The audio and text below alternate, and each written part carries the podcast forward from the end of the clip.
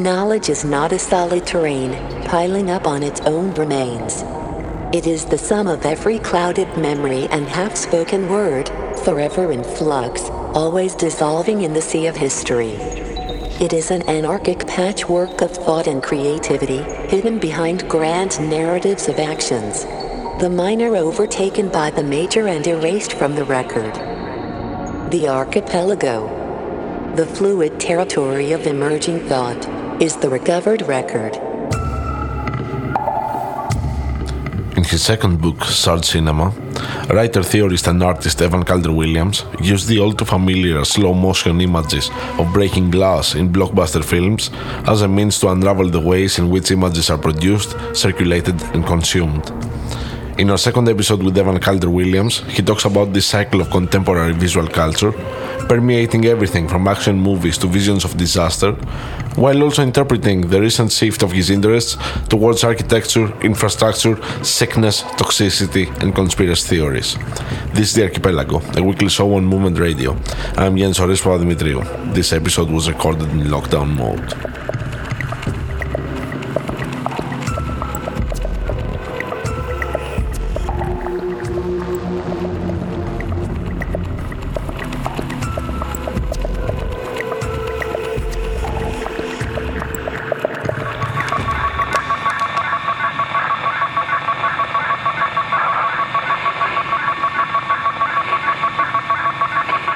Calder Williams, welcome back to the archipelago.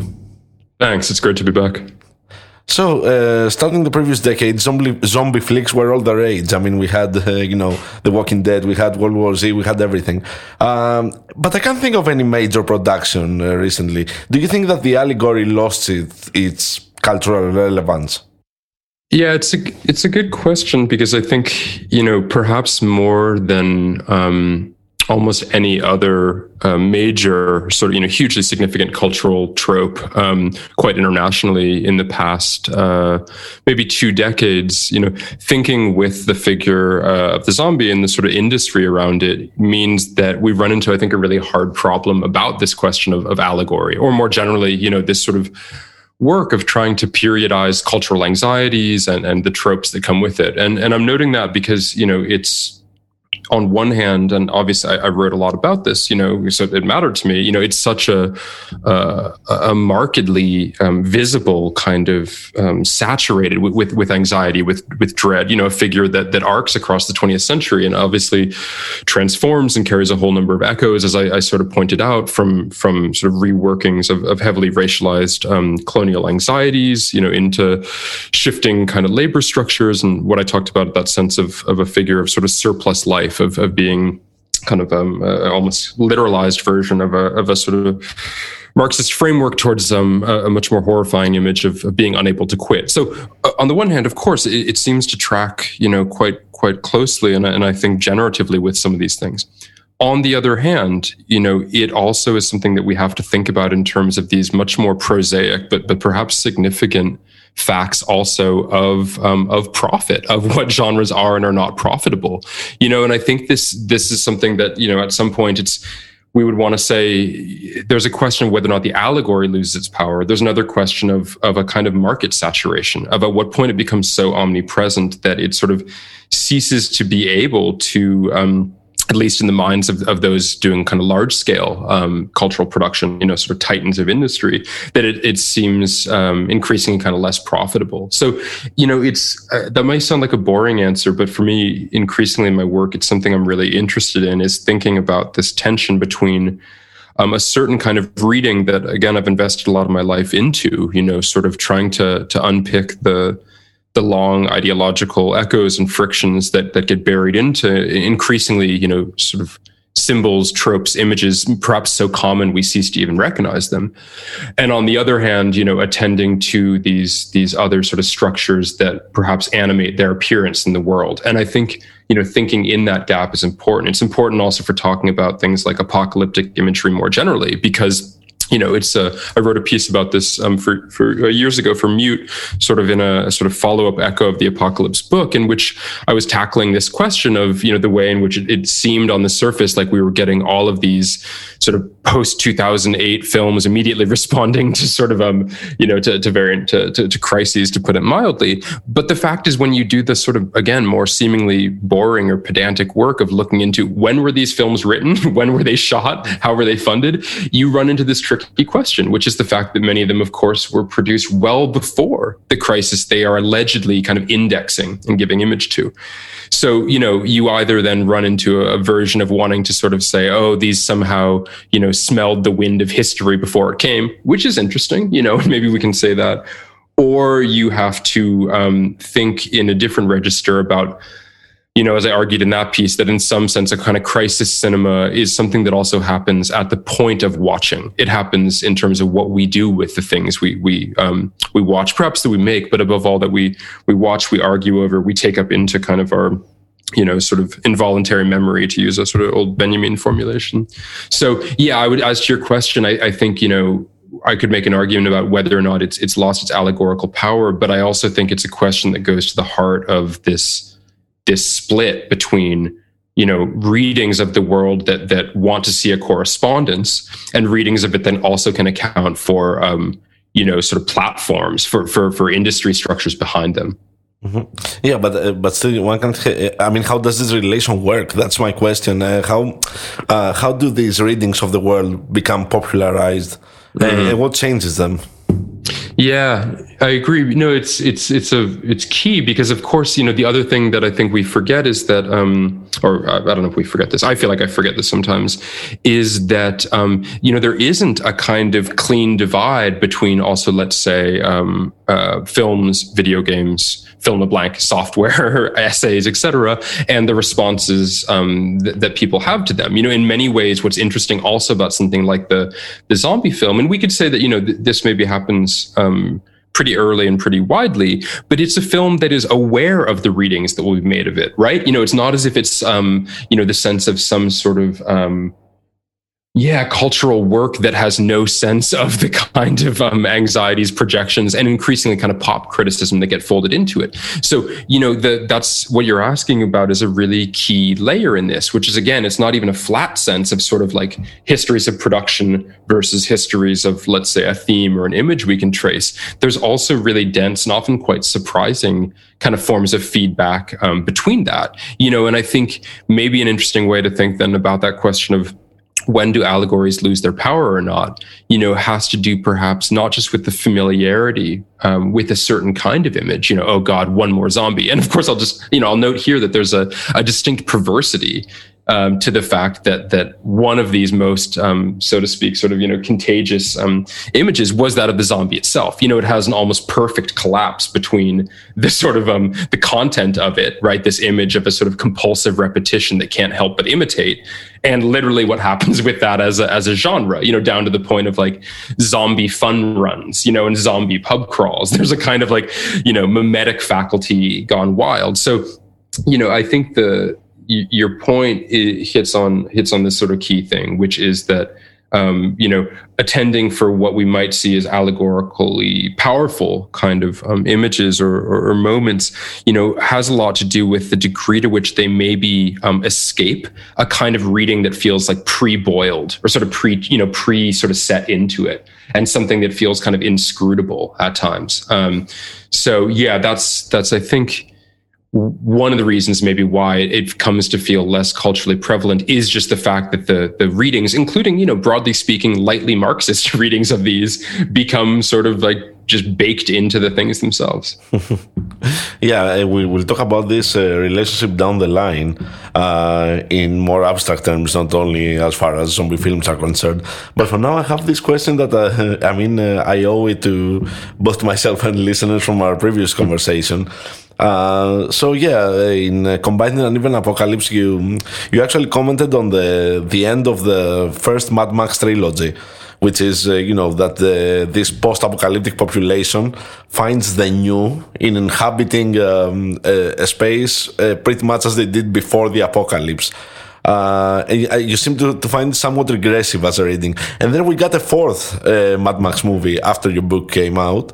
Uh, and what did you think of that narrative terms? Yeah, so you know, to to go on the record about it, I mean, first of all, it's I I love the film in, in a deep kind of you know kinetic, visceral way, and and I can say more about that because I actually think that that question of collision, quite literally, is really important in what it does. But you know, in terms of um of thinking about yeah the the world it builds the world it inhabits you know it is also maybe fittingly with the, the point i made about zombies you know the thing that's strange about that film is that not only the, the long lag time you know that it took to get it made but of course the fact that like it is now a film returning to what became a recognizable aesthetic after Mad Max, that became the sort of pop version of salvage punk. So, you know, there, there's a sort of tricky way in which rather than doing a fair amount of work in, in forging what becomes a really influential cultural imaginary, it is in some sense re inhabiting something that's become so widespread. And I would note, crucially, widespread not just in film, but also um, in, in, video games, broadly speaking. You know, and, and I will just say on this regard that, you know, as someone who, who thinks and works a lot on images, you know, I'm often really startled by the degree to which sometimes um, people working on on film and TV, et cetera, really do not have any significant awareness of, of tendencies, um, you know, in games, which I think we, we have to understand is obviously one of the most significant visual navigational um, cultural forms. And so, you know, I I would say that there's a, a way in which you know the the most recent Mad Max is kind of returning to a very different landscape to sort of make a, a I guess a weird pun about it. You know, it's returning literally to the desert. You know, it's returning in an oddly stuck way. You know, I would say that in terms of its visions of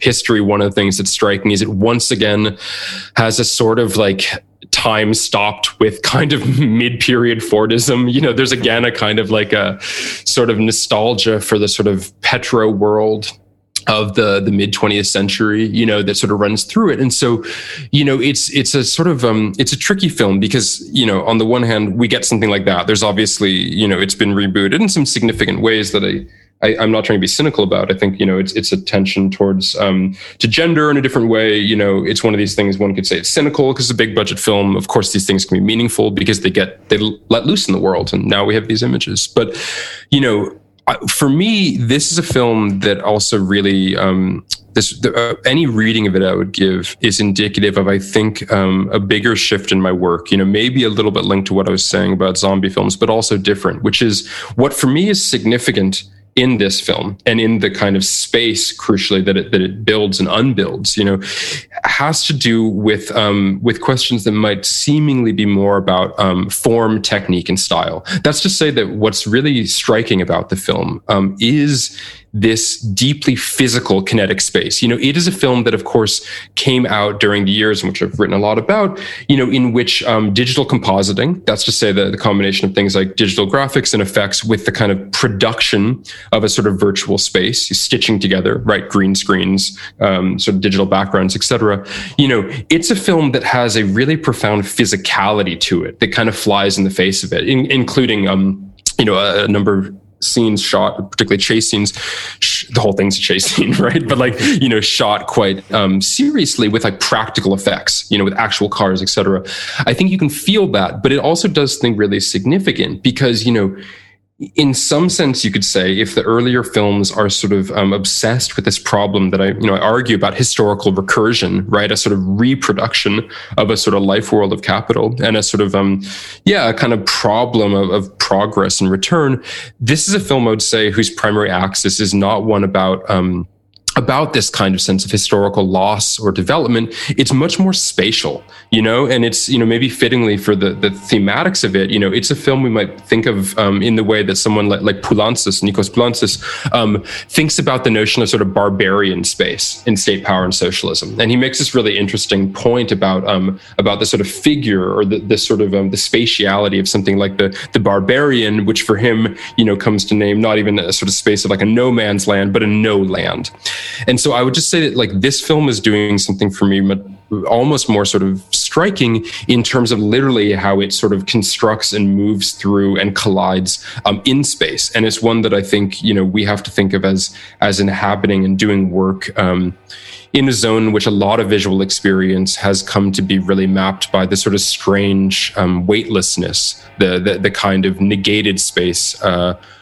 of you know you'd say kind of depicted space in the wake of software. So, you know, it's, I don't know if that's the answer people would want, but I actually, you know, for me, I'm, it's a film that really signifies the need to move beyond a certain kind of ideological reading of maybe content, you know, that I've been really invested in, and to actually think instead about, um, these sort of subtending or underlying mechanisms that for me actually have a much more uh, you know profound relation to how it thinks its historical moment and what it wants to do with it so yeah, what you said about the about Mad Max that it is special. It is. Um, I think I also found it unique that in in the sense that it's the only movie ever that you know I finished watching it and as soon as the end credits uh, fell, I I turned back and watched from the start.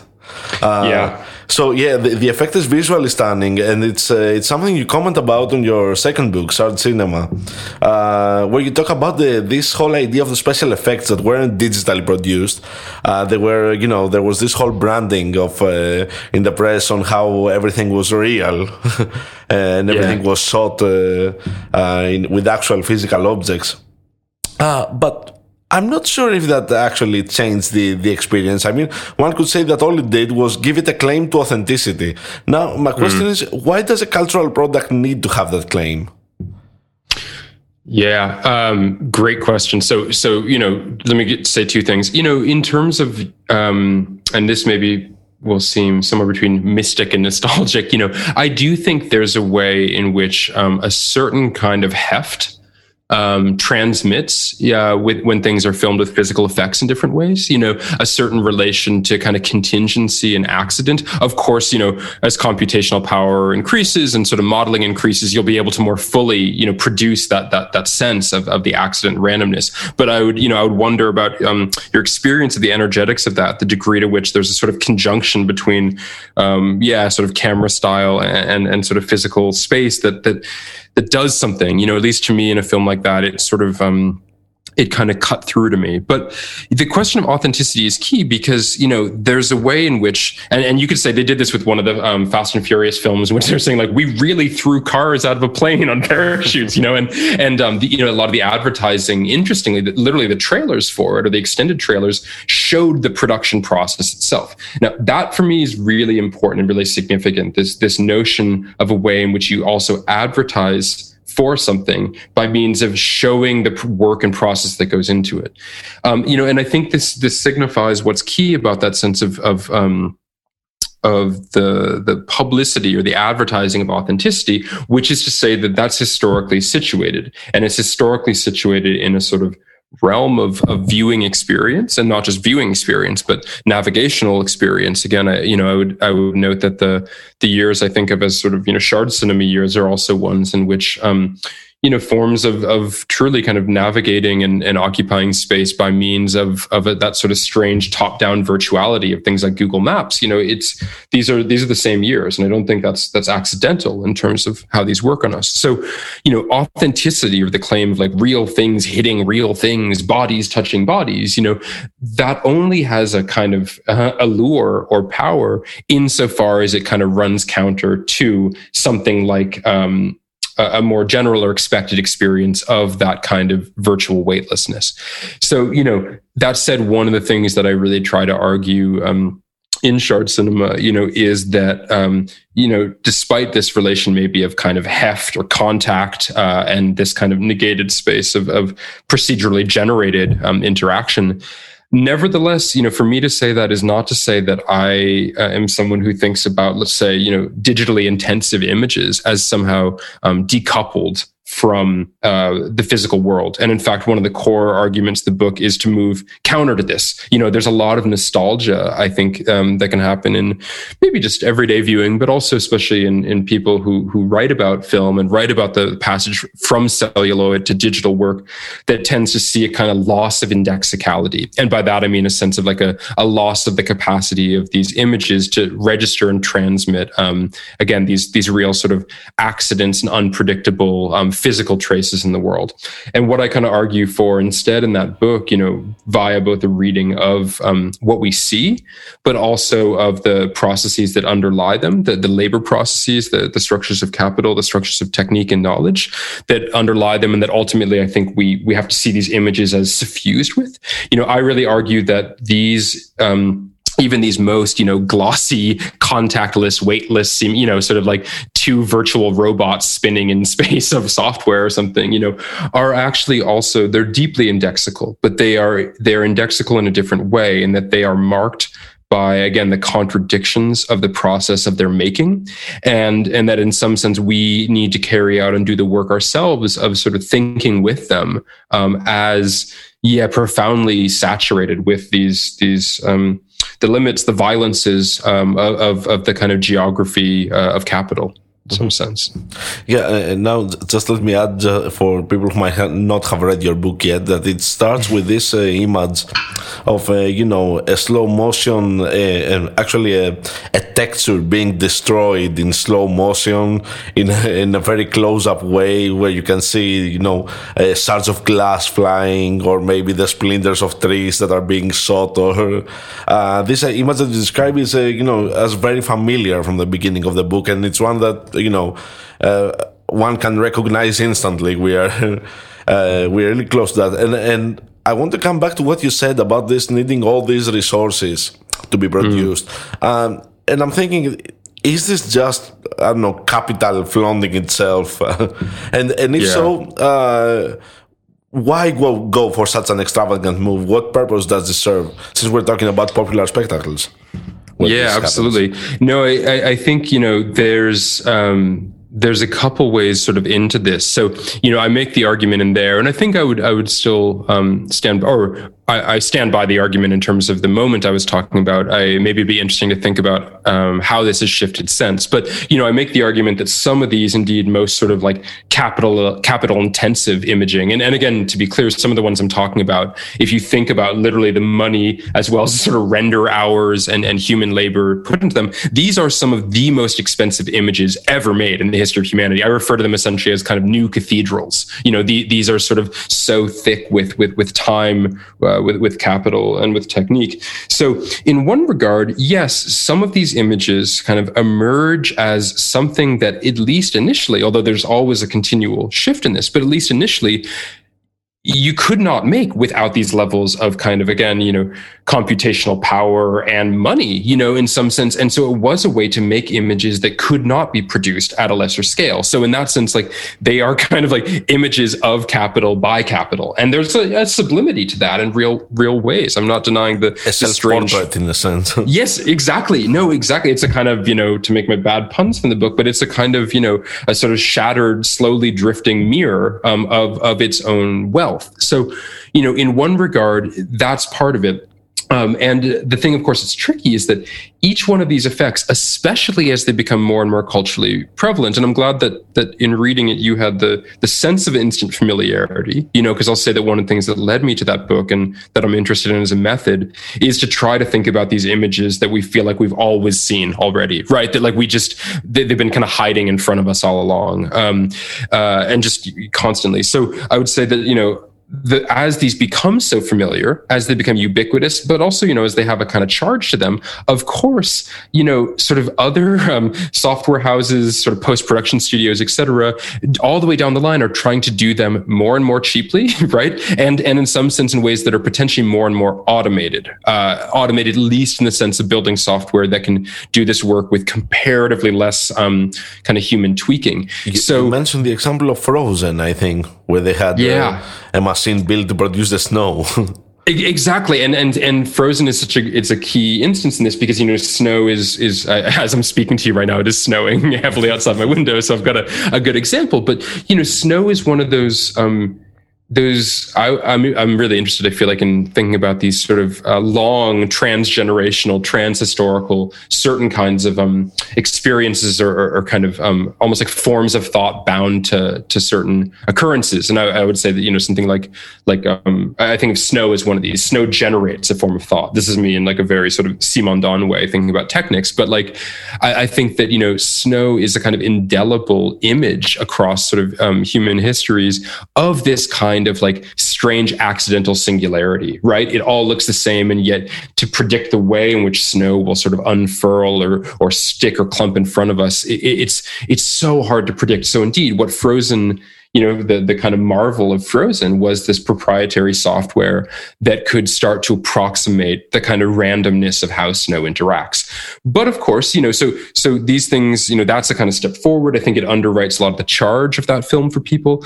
But as these images become culturally important and other producers down the line want to obviously imitate them and get them in their thing, you develop sort of forms of, of kind of copying them. So you know what be, maybe in mad max is interesting about that you know that's sort of coming out at a time in which you know shard effects have become so omnipresent that i think you can actually start to see even in in other kind of larger budget productions a turn away from that kind of you know splintering twinkling you know kind of drift of data and you know towards an interest maybe in in other forms of sort of like kinetic collision. So yeah i i think it's just um we have to always see these questions of novelty and familiarity as ones that are in process that are not totally linear you know and can involve sort of unexpected both reactivations but also um, you know also sometimes they, they can lose their force simply by being copyable. Mm-hmm you know the the idea there's also the idea of slowness apart from uh, mm. you know uh, the graphics that go into it and the rendering and all the people that are uh, involved in producing it uh, the the way that it's uh, considered aesthetically appealing uh, yeah. kind of makes me recall, I don't know, Paul Schrader or Gilles Deleuze, you know, the, the one with the transcendental style in film essay and the other sure. the, the, concept of the time image. And, and I'm thinking, is this uh, aesthetic choice of producing these images uh, just, you know, blockbuster cinema cannibalizing the learnings of high art? Oh, um, I mean, in a, in one sure in one way, yes, you know, and I and I'm someone. It's funny you raised Deleuze because you know, um, you know, particularly Deleuze's writings on cinema for me remain really frustrating because of I think Deleuze's um, relative, if not total, indifference to pulp cinema, to weird genre stuff. You know, it's a book that like um, is is heavily invested in a certain comparatively narrow canon of you know often incredible film but i think you know there's insights to be drawn from genres that never um, you know rose that level of critical attention. I, I, make that point because about this question of you know a sort of contagion or, or cannibalizing you know i actually think that the divides between something like large scale industrial film production uh, what we might think of as kind of you know art art cinema or global art cinema kind of pulp and genre really like b and z grade work and then you know sort of artist film stuff. I think those are much more porous you know than sometimes we historically set them up as you know and i think there's a, a kind of endless set of borrowing and echoes. Um, in the case of something like this you know i i think the core argument of the book is that um, you know, maybe aside indeed from from um, an attempt to sort of seize on. I think you know, music videos, for instance, would probably be where we'd want to see that kind of relation to to slowness and a kind of cinema of attractions, to use you know Tom Gunning's old phrase of that. Um, you know, a lot of these techniques really getting worked out in there. Think of you know even bullet time, for instance, you get in in Gondry music videos, you know, and commercials prior to cinema. Uh, prior to what we want to call movies.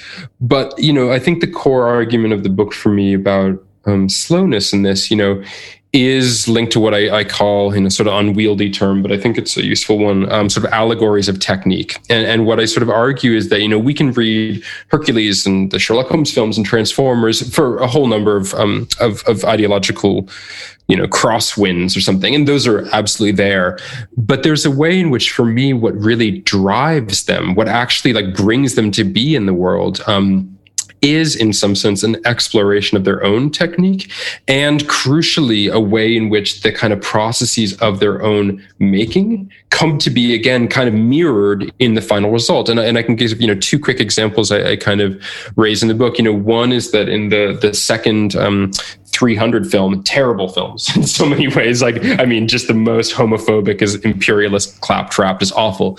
But, you know, in the second one, when they made it, you know, there's this really fascinating discussion that I found from, from sort of comments by the, the VFX studios that worked on it that actually like, they they were open to having the, and those who haven't seen it one of the signature effects of this is this kind of blood that drifts and hangs in the air like this strange kind of you know aqueous sort of octopus sort of hanging as the camera kind of moves in halted slowed time around it right? It's this absolute we call speed ramping or time ramping. Kind of time halts after action and kind of drifts around it. But you know when they made the second film the vfx studio like the producers basically said to them like um, like, oh, it doesn't have to be blood. like the thing that you do this with doesn't actually need to be blood. And so they apparently had this reel, which I would love to see, but is not available, of like them trying it out with like oil and water and all these other effects. and you know, for me, this is so significant because, of course, like, yeah, the film is a it's an absolute you know vile parable of kind of it's a hyper Orientalist um, kind of transposition of you know fascist, fascist stoicism. You know, but on the other hand, what sort of this suggests is like what drove that film to be made again and to circulate in the way it did, in some sense, had to do with this kind of sub representational level and much more to do with this kind of um, experience of this kind of slow time, the effect itself. And just the other example I'd give that, that for me really was key to the sense of an allegory of technique is that you know if you you or anyone listening you know ever um, works in, in video editing software you know as I, I do a lot um, you'll you'll come to be really familiar with the the strange kind of visual and, and chronic or sort of um, or sort of temporal experience of sort of scrubbing through a timeline sort of sliding through it. And there's a way in which you know I've come to realize that this this fluid time. Maybe again yeah it's, it's way beyond what deleuze could have gotten into but a new sort of temporality that i think is particular to, to digital editing um, uh, of this kind of whiplash in and out of sort of super slow granular kind of frame by frame or high frame rate frame by frame and then kind of whipping through action. What it looks like more than anything is the experience of just dragging a cursor through footage and sort of stopping to look at a moment and going again. So you know for me these are um, these are ways of saying that you know what's at stake in so many of these things perhaps is a kind of reckoning with uh, the means by which they are made you know uh, to a degree. Yeah, and I think your whole work uh, recently seems to imply that the way images are produced, circulated, and consumed is defining uh, maybe I, I don't know if it's uh, if I can say the organization of society, but it's mm. but it's affecting it definitely at any given moment. Uh, uh, I want to ask you this: When does this domination of images in I don't know our, our collective consciousness? But I think that's where I could spot it uh, begin, and how does it function? What a like how many hours do we have? It's such a no. It's a it's a great question. I mean. Um, Okay, so I uh, um, let me I've got so many ways into this, but let me give, I'll give the one that's coming first to mind, um, and I'll see what, what, percolates later, which is that, you know, for me, there's a certain um, relation to what we want to call images um, that I think really hinges on um, a logic of the screen. And for me, the, the notion of a screen is really important, um, you know, as sort of separate from the image, just as a support from it, because what it suggests is a kind of, um, I would argue, you know, relatively historically novel, but increasingly kind of powerful relation of this split between, let's say, an image um, or an appearance and the structure that supports and enables it. You know and i i argue in a chapter of that book you know about um, about weirdly about barricades and and sort of photojournalistic um, attempts to kind of produce an apocalyptic frame of of uprisings um,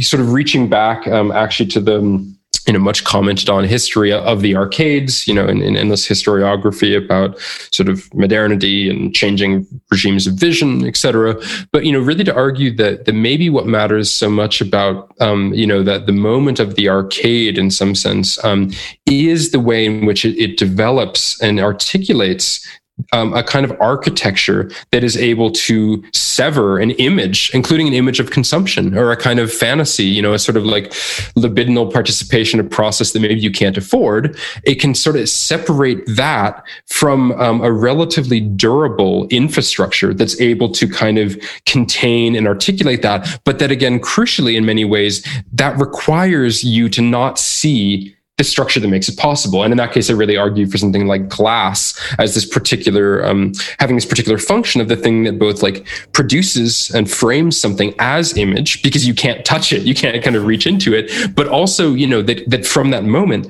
has a policing function. That's to say it regulates access to actual structures of kind of consumption by means of those of money, those who are allowed, those who will not be kicked out of what's you know a sort of pseudo public space. So, you know, in terms of this this question of the kind of um, the centrality of, of images, and I think you described my my commitment to this really well, and that you know I'm I'm maybe more and more. I feel like the longer I, I think about some of these questions, uh, really interested in thinking about the work that images do on us rather than the work we do with them. Um, but I would say that maybe one way to start is to think about this sort of historical um, decoupling or the production of a capacity of an image that can be kind of um, unstuck or autonomous from the kind of conditions that produce it. You know, and there's a lot of ways to read out in that. You know, there's there's um you know an interesting moment. I think we could really contest it's both it's maybe it's political framing and the the history behind it. But a moment I'm always struck by, you know, in in in Debord's own writing, um, you know, is also really around the, this notion, in some sense, when he's he's kind of arguing about the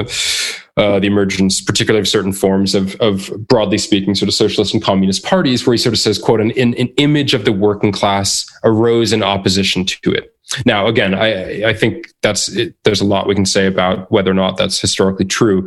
I think the dynamic is is important because it allows us to also think about the way in which images can name a process in which a often necessary capture and articulation of kind of forces uh, in motion can become sort of decoupled from it and really hard to contest right? That one of the ways to think about an image is something that has a life beyond its moment of, of being framed or posed. And these are what I've often talked about under this category of the, of the pseudo, that we can think about these things that are so hard to challenge because in some sense they've become dehistoricized, but in some sense, you know, the in like a Didi-Huberman way, you know, the afterlife of images, you know, means that they continue to kind of contain these energies, but they can be um, extremely hard to sort of uh, bind back to the histories they issue from. Mm-hmm. And that actually leads me to, to something we touched upon in a previous conversation, uh, but I feel like you, uh, I could ask you a little bit more about it since uh, I want to refer to a recent essay you did, uh, Nuna's Night, uh, yeah. where you, you, examine our, our viewpoint and how the apocalypse is unfolding uh, by looking into Lukács Kracauer and the fantasy that you describe as Arcadia. I think Arcadia is what mm-hmm. we were mm-hmm. talking about the other time, like uh, this, yeah. this idea of returning to a, a, lost, a paradise lost in the past. Yeah. Um, now, uh, I'd like to briefly explain these uh, these positions, the Grand Hotel Abyss, Lukács's uh, Grand Hotel Abyss, yeah. as you touch upon it, and Arcadia, uh, and also tell us what what maybe what a third viewpoint, a more valid, a more desirable viewpoint uh, towards you know the possibility of catastrophe would be. Mm. A third, uh, give me give me the just so I can come back to which between which two are the two, and then I'll give you the third. Grand Hotel Abyss and Arcadia. ah, fantastic. Okay, gotcha. Um, yeah, so so that um, that essay, yeah, to to briefly sort of sketch the argument um, of it, you know, is um, I, I, sort of am considering, um, I guess, opening the question about, as we touched on this a bit last time, uh, on the relation between uh, yeah, a sort of a notion of, of the kind of urgency of images or image, urgent images that are able to, to, to kind of bring about a shock of reckoning, especially, you know, I would say when it comes to, to images of, of sort of ecological catastrophe, although um, I think we can uh, really want to think about, and I'm writing about this in a new project, um, about the way in which particularly images of, of, of, of racial and particularly anti-black terror um, also kind of um, are, are circulated um, in ways that I think run really counter to the the supposed intentions of those doing it. But but holding with ecology for a moment, there's a gap for me between the supposed political urgency of a certain kind of image and then understanding in some sense the uh, forms of aesthetic pleasure that they traffic in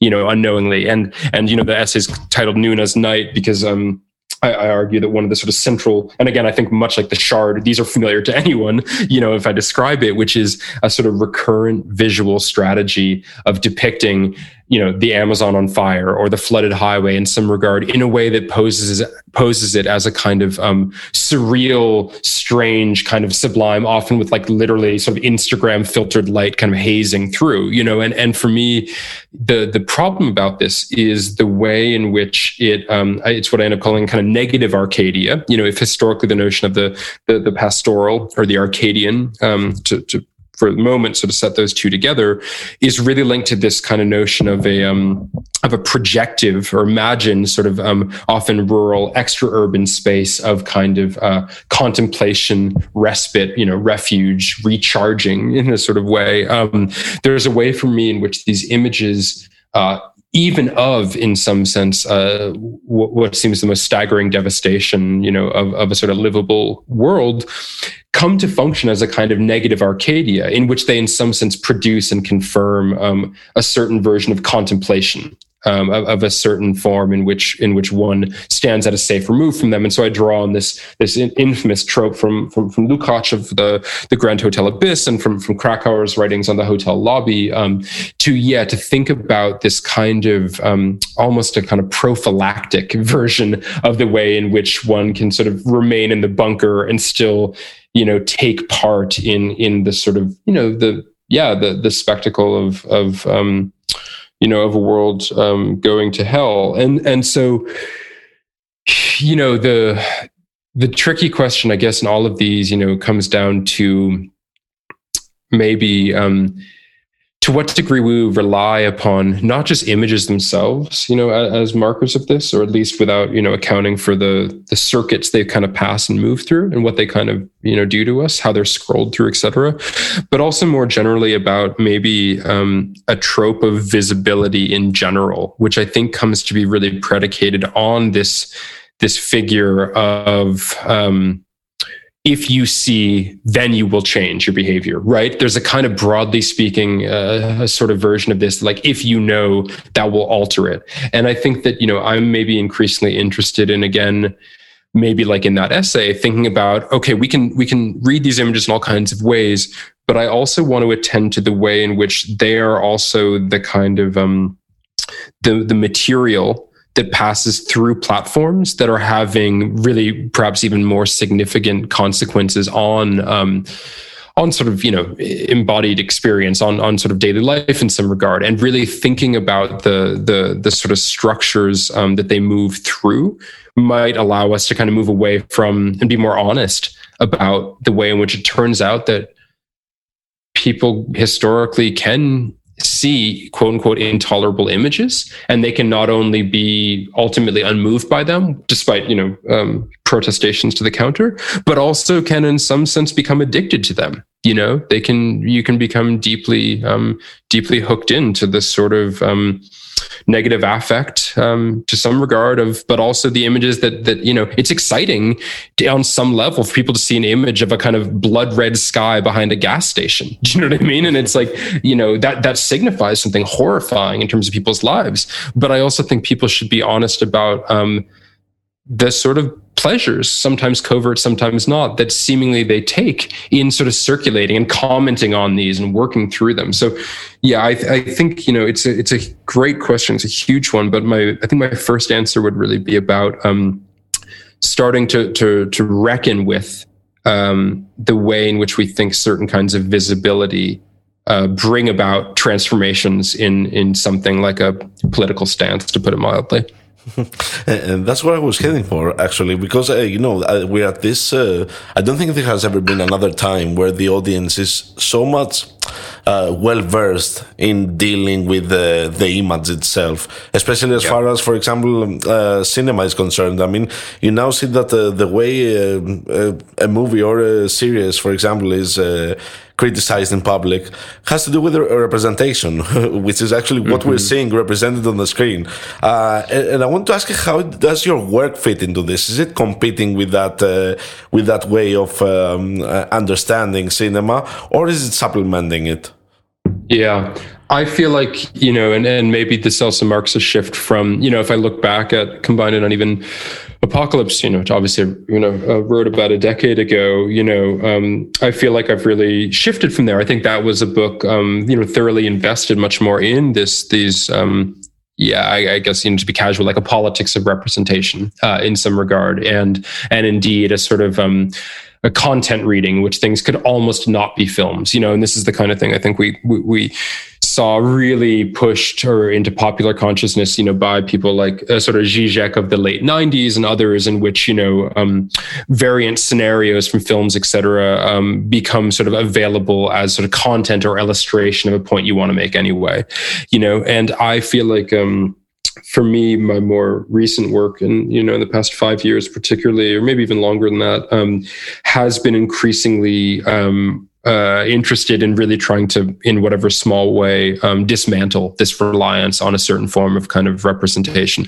That's not to say that that I don't take the the force of these these sort of dislocatable images very seriously, you know. But I I think there's a way for me in which um, you know accounting for uh, something like a, a, present history, you know, of of imagination, um, which you know is a term that, as cheesy as it is, matters a lot to me. You know, accounting for that means that we have to also think about um, about the kind of structures, like the instance of the shard, like these sort of techniques that, in many ways, are are fundamentally sort of informing it or these these methods of circulation right like not what do we watch but how do we watch with whom against what through what and so yeah i think you know more and more i want to um, work against the reliance particularly i'd say from from sort of uh, far left, whatever that term is worth, um, sort of far left kind of cultural criticism, which I think has often become an increasingly kind of um, reliant in, in sometimes quite boring ways on a sort of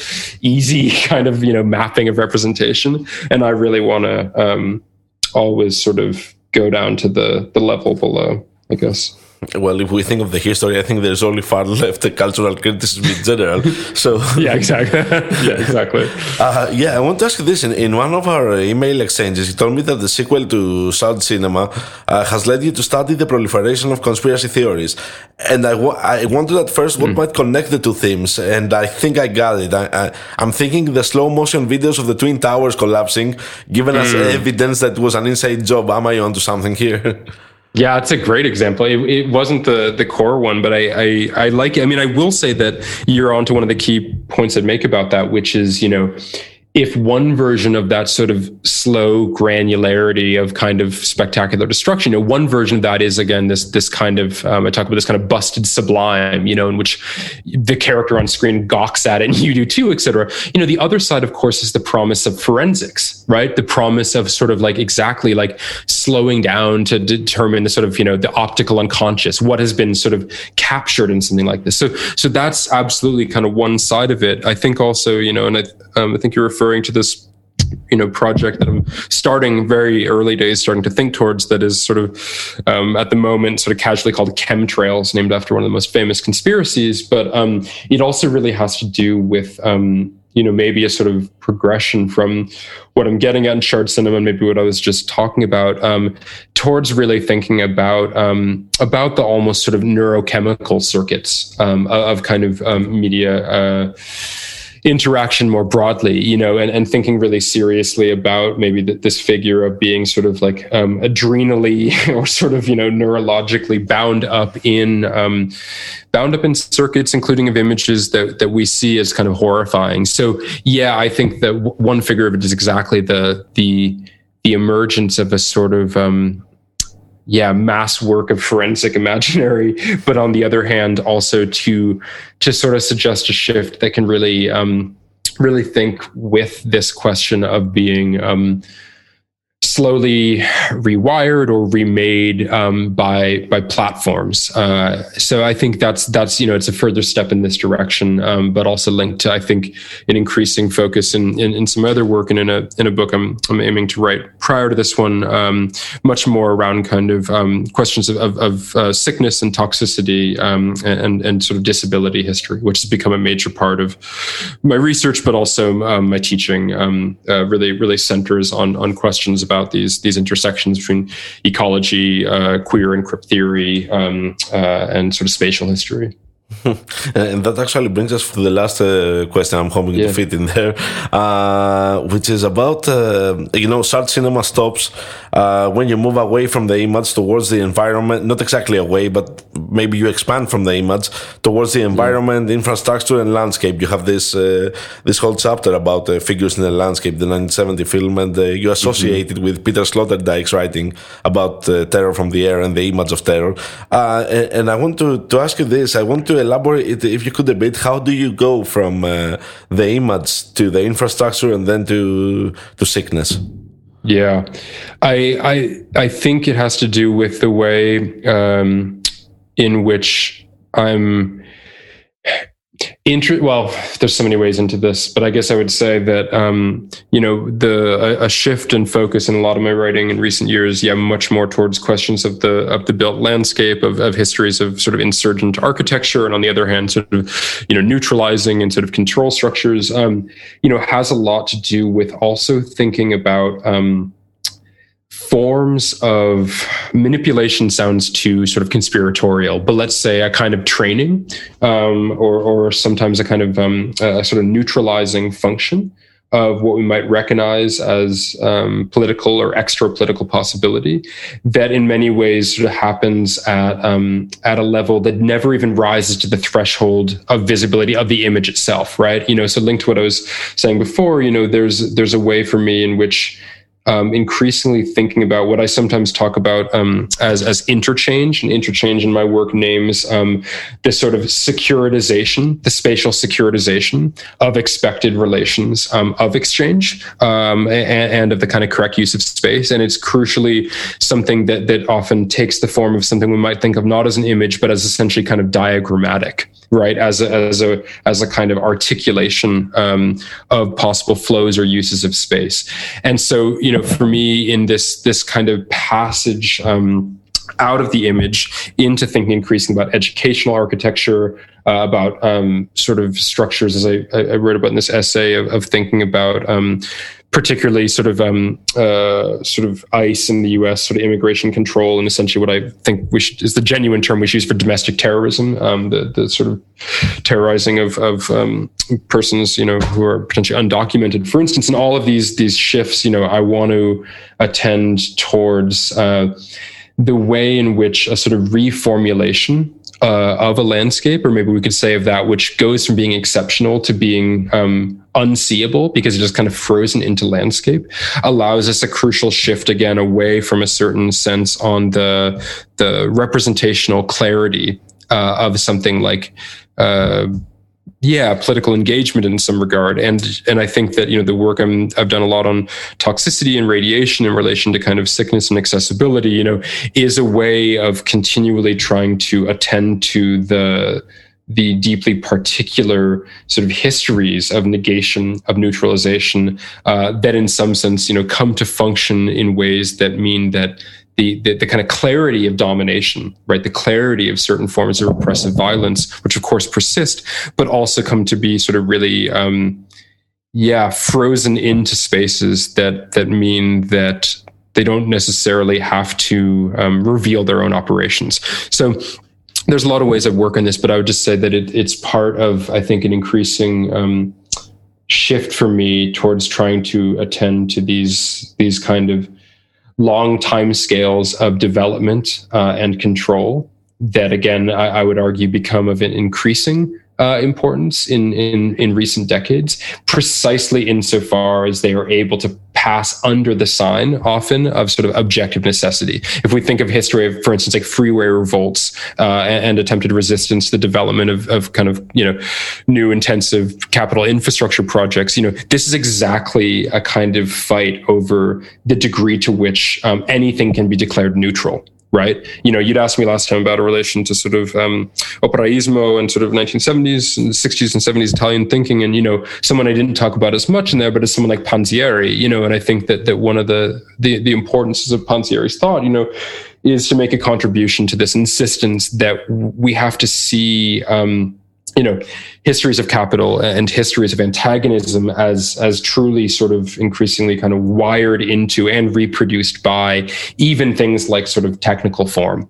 So i would say that you know this is this is leading to the interest in creation and writing on on contestable space um, and architecture and infrastructure because it allows us to talk about that threshold in which something is or is not open to contestation. And above all those who directly contest it come to be called terrorists so you know, this for me is is um, is why ultimately why this remains vital. Okay, since you're such a you know a, productive writer, I'm sure we have a lot to read in the in the near future. Evan Calder Williams, I'd like to thank you once again for joining us at the Archipelago. Thanks for having me. It's been a real pleasure to talk.